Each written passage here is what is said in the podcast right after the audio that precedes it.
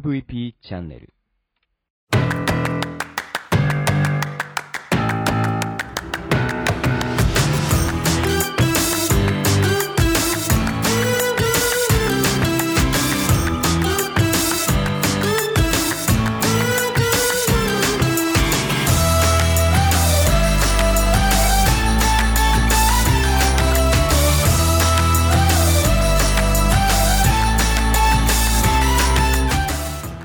ちはブロックンレディオオウミです。この番組は日本の福祉を可愛くしたいをコンセプトに活動している私が仕事やものづくりのことなど日々の自虐ネタ満載でお届けする壊れたラジオ。ブロックンレディオそれじゃあスタートします。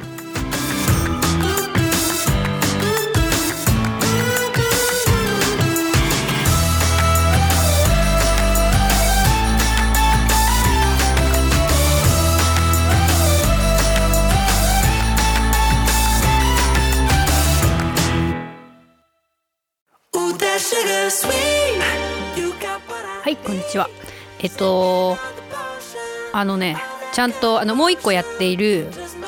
グローバルブラザーズをね久々にちゃんと更新しました。定期的に。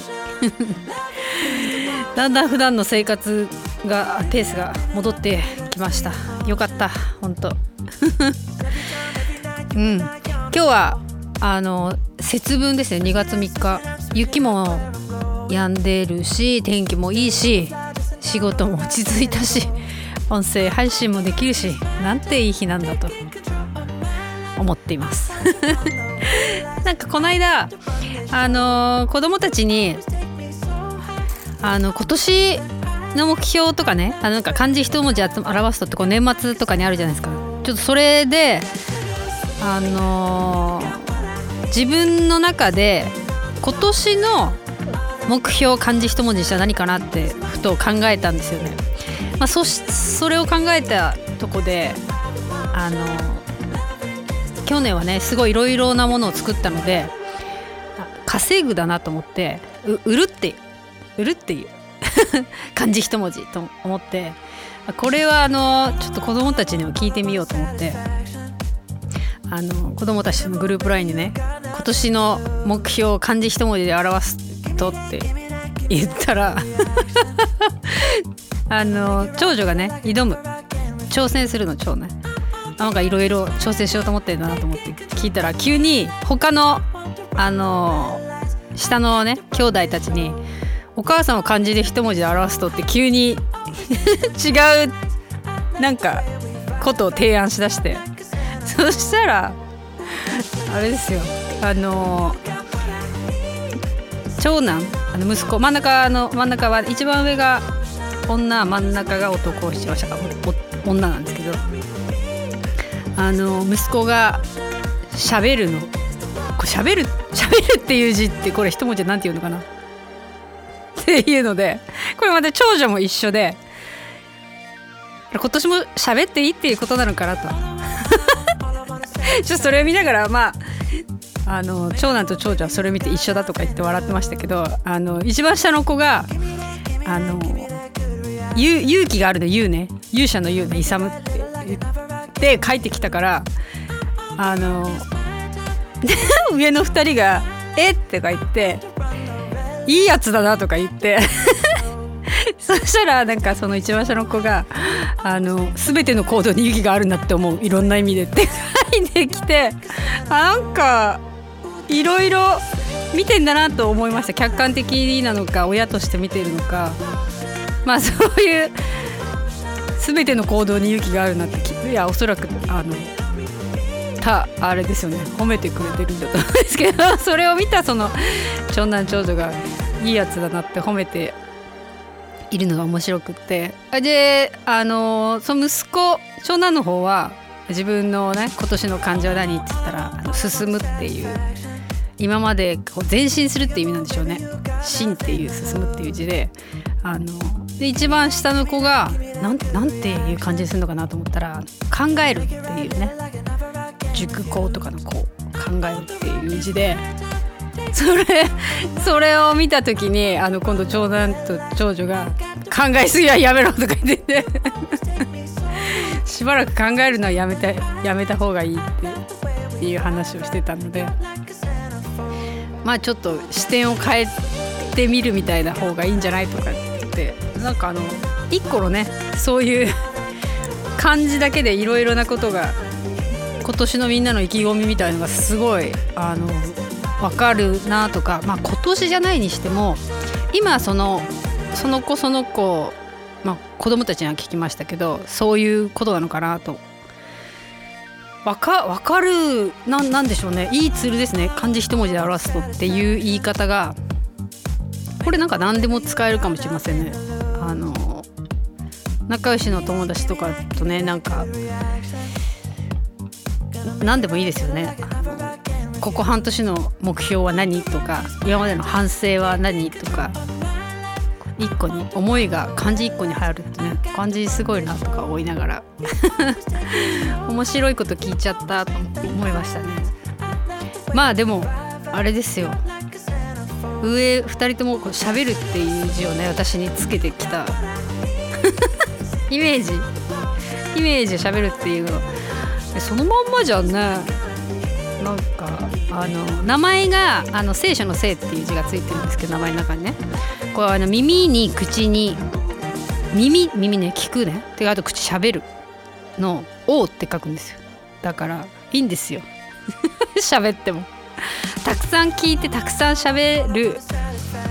あの王様であればね。本望です うん。いいんじゃないかな、まあ、今年もねいろいろ喋る機会があるかどうかわかんないですけどおかげさまでなんかあのー、こういうとこで喋れますかみたいなね来年度のお話とかをいただいていてやっぱりねその中の内容でもそのこの1年活動してきたことの話になってくるのでパラスポーツすごろくとかあのー、北海道の国立北海道初のね国立博物館で、えっと、商品開発をしてあの販売するっていうのをあの今年その商品もね5つ5種類アイテムにしたら今20いや20じゃないですね。2030ぐらいあるので、うん。まあ、やっぱりその動いてきたことの実績で今なんかずっと昔から話していることをまた話すのではなくてやっぱこの1年間の間近の活動を話せる機会をいただくってとてもありがたいしあのそうね。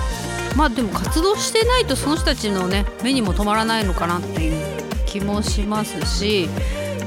そうやってその周りの人たちが何かの機会にあこの辺の分野あたりはお店に頼もうみたいにねなんかひらめいてくれるのはすごく嬉しいですよね。なのでもうあのどんどんみんなあの私が生きた話をできるうちに声をかけてもらいたいなと思ってます。あの昔はこうだったではなくねあの現在こういう活動しててこういうことにも困っているし、まあ、試行錯誤だよみたいなね感じでお話できたらいいなと思いますけどあの最近ねちょっと考えたのがまたそうですねこれから起業しようみたいなね若者とかまあ、起業しようっていうか、まあ、独立しなければいけない環境だったりとかそういう人たちが周りにも何人かいるんですけどその人たちとのコミュニティでまあたまにこう会ったりしてみんなで喋ってたらあのどういう感じですか？なんだろうな。起業で困ってることなんですか？みたいなね。困ったことないんですか？とか始める頃なんですか？とかいい企業塾なんですか？とか聞かれる聞かれますけど起業するからといってやっぱ今今一番ベストかなと思うのは今の安定収入を切って起業っていうんではなくてなんか気持ち悪いかもしれないけど今の仕事しながら新しいやりたい仕事していくことがやっぱりベストなんじゃないかなと。まあベストじゃないね。ベターなのかなって気がします。こんなねコロナの感染がどんどん広がっていくと本業としてあの本当は何でもない通常の時はあのいい滑り出しをすべすれできるようなものであってもちょっと先がわからないのであの一定定期的に入る給料なり収入があるんだったら、まあ、それは捨てずに、まあ、並行してやっていけばいいと思うのでまあ、それがないにしても新しいことやるときにあのあまり何も考えなくてもいいようなアルバイト淡々とできるアルバイトみたいのはあの確保しながらやっていくのがこの時代のやり方なんじゃないかなっていう気がします。やっぱりあの起業とか新しく何か始めるって本当に数年投資ですから。本当。いやもう今までいくらお金使ってきたって言われたらもう誰にも言えないほど使ってきたと思うんですけど。まあその分使った分のあの時間だったり体力だったりね、まあ、いいろいろなものに対しての経験はありますし経験を生かせるような仕事に今あの関われているのであのじゃあお金どんくらい残ってるのってそれとは全然比較できないようなものだとは思うんですけど。ただあの日々ねいろいろなことをやっていく上ではやっぱり安定した収入あの光熱費だとか家賃とか住むとことかね食べることとかには絶対お金がいるのでそういう意味では起業するからといってあの何かこれじゃなきゃダメとかこれしかないとかっていうのを考えずに副業としてやっていけばいいかなと思うし副業もね別に23個いろいろやっとけばいいいいのかなと思います。仕事にしても会社を作るにしてもその中でこれっていうこれだけじゃなくて方向転換もあるし何本もあのなんだろう広げていっておいた方がいいし広げすぎは良くないかもしれないですけど一旦広げてみないとこうチョイスできないじゃないですか。やってみなきゃ分かんないこといっぱいあるしこれとこれに決めたと思ってもそれ全然ダメかもしれないのでだったらまあここぐらいやっといてあこれがいいなって2本に絞る方があのその先は安定してますよね。なんか無理しないというか、まあそういう考えがあるかないかわからないですけど、まあ、常に何やってる人か紹介しづらいって言われていて これはね課題っていうかあの私のことを応援してくれる人のみんなの悩みの種になっちゃっててちょっとそれなんとか解消しようと思ってあのこの間ね名刺も作りましたけどそれ見てもなんかピンとこれないような感じもします。ただあの何々の専門家でもなく何々コンサルタントでもなくみんながやりたいことに対して何かあとサポートできるんじゃないかなっていう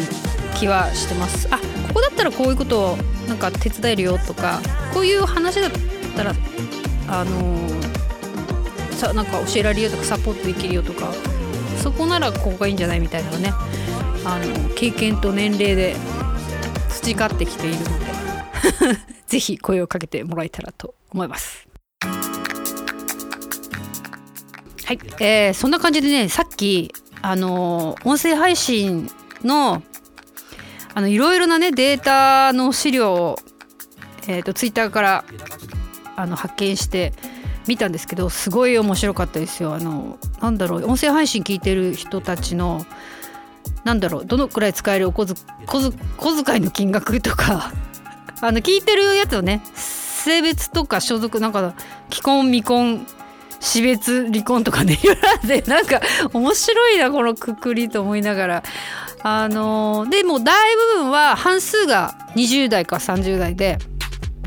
あの私のポッドキャストを聞いてくれてる方はあの45歳以上があの8割なのであのあれですね兄とやってる方のグローバルブラザーズの方は60歳以上が80%というね恐ろしいニッチなところで話してるなと 思いましたけどちょっとそういうの面白いなと思ってこういうデータをね取ってくれる方とか公表してくれるのは本当に本当にありがたいなと思ってます。あの次回はそのことについてとかちょっとあの仕事もね落ち着いてきたので 3D プリンターの話もいろいろものづくりの話もしていきたいと思ってます。それじゃあまたね。